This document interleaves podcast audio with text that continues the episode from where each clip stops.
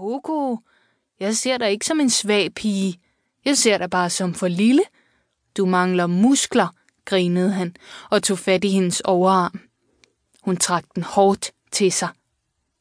Jeg er ikke lille, og jeg har masser af muskler og kræfter, væsede hun, og kunne mærke, at hun blev varmere og varmere i kinderne. Hun kunne ikke lide, at han drillede hende. Og så lænede Iniwa sig frem imod hende og viskede. Jeg vil gerne hjælpe dig op og sidde på den tykke elhund en aften, når de andre i stammen er gået til ro. Hun er stille og rolig, for hun skal snart have sin unge. Hellere den lyse der, sagde Coco og pegede på en smuk elhund med en kæmpe mørk hårpragt og en meget tyk hale. Det var ikke en af dem, hun havde fået lov til at komme nær endnu. Den ser fin ud. Det er han. Flokkens leder. Meget smuk, men vild, sagde Niva. Det er kun mig, der kan sidde på ham endnu. Han kaster alle andre af og løber afsted. Koko kiggede længe på det smukke dyr, der gik midt i den lille flok og så ud, som om han nød at bestemme det hele. Du ser modig ud, sagde hun stille. Jeg tror, jeg vil kalde dig Kichi. Modig. Koko smagte på navnet og nikkede tilfreds. Og i samme øjeblik fik hun en idé. Hvis hun kunne komme op og sidde på lige præcis den elghund, som var så vild, så ville hun sikkert få Iniwas respekt. Han ville aldrig mere grine af hende og sige, at hun var for lille. Kapitel 2 Nu finder du ikke på noget skørt, vel? Coco besluttede sig for at gå stille frem med sin plan om at komme til at ride på Kichi. Hun gik ud til elhundene lige så ofte, som hun gik ud til lille ulv. Både når solen var stået op, midt på dagen, og før sengetid gik hun rundt imellem dem og snakkede til dem. Den lyse han flyttede sig altid væk fra hende, når hun var der, så hun havde ikke fået lov til at klappe ham endnu. Jeg kan godt se, at du ikke vil overgive dig, Kichi, sagde hun en tidlig morgen, hvor ingen var i nærheden. Men jeg skal nok vinde dit hjerte.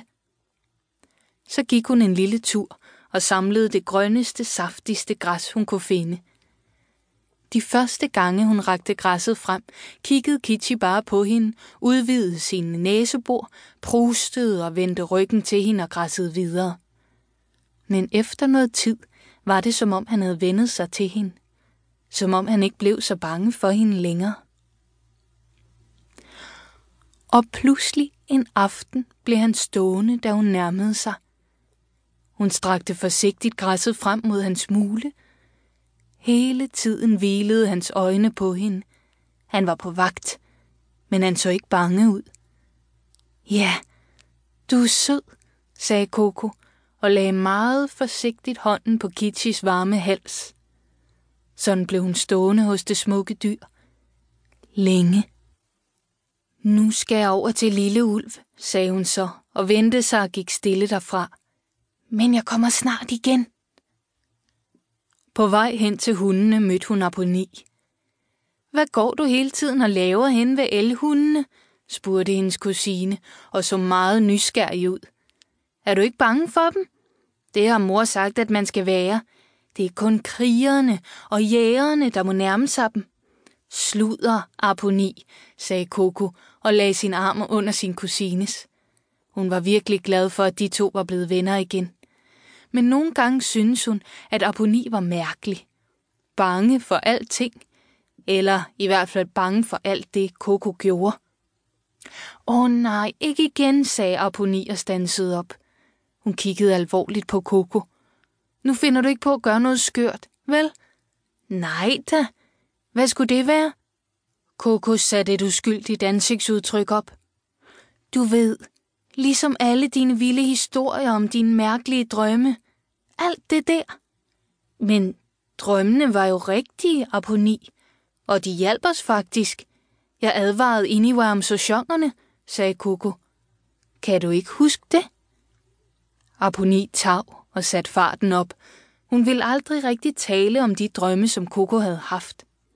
Aponi havde sagt, at det var noget pjat dengang, og så viste de sig alligevel at være sande. Aponi brød sig helt klart ikke om at have en kusine, der kunne se ind